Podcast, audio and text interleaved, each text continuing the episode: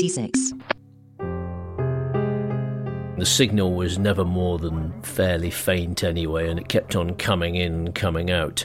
Most of the time, you had to kind of lie with your ear quite close to the speaker and tune in to the sound above the roar of the Somali pirates making noise. Night times um, were actually quite a good time in the cave.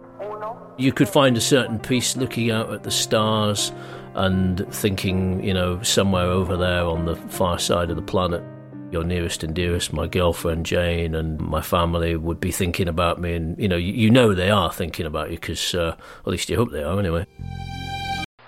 Most EVP research is done by amateur paranormal groups they tend to go out to haunted houses and they often use devices colloquially called ghost boxes, radios that sweep between all the different radio bands. And they pick up fragments of words and music from different stations.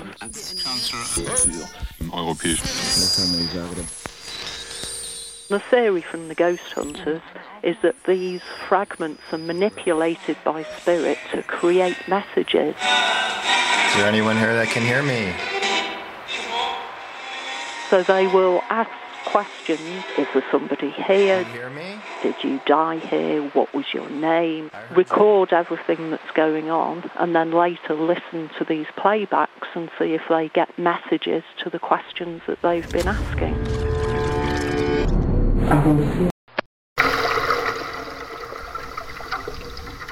On Tijuana Beach, the metal pylons of the USA's border fence vibrate as they are hit by incoming waves from the Pacific Ocean. Such a profoundly mixed image the sea, sand, and gulls, and this fence, made of chopped up railway lines, which extends about 100 metres into the sea. It's a fence which tells many stories, it resonates with symbolism, and it also resonates with its own sound.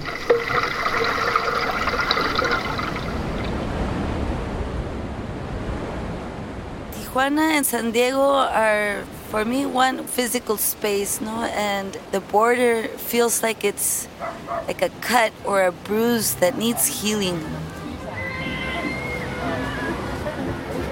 So I was born in San Diego, but as soon as I got out of the hospital, we went to Tijuana. So I lived in Tijuana and then crossed the border to school every day since kindergarten.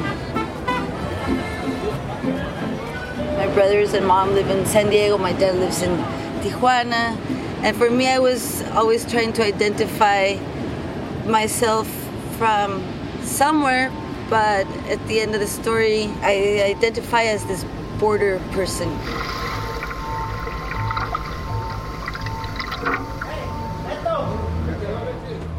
What struck me most, I think, when I went there, I was only on the Tijuana side, was just how populated it was. Bustling, people are using every inch of that space. So there were lots of markets, there were people constantly having picnics, or there's lots of restaurants. People are living right up to the borderline itself.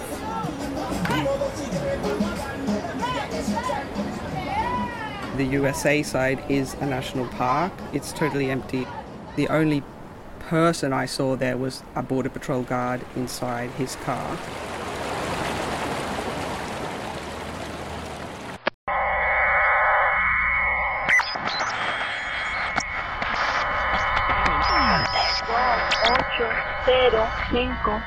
There I was, trawling the megahertz. 4 12 56.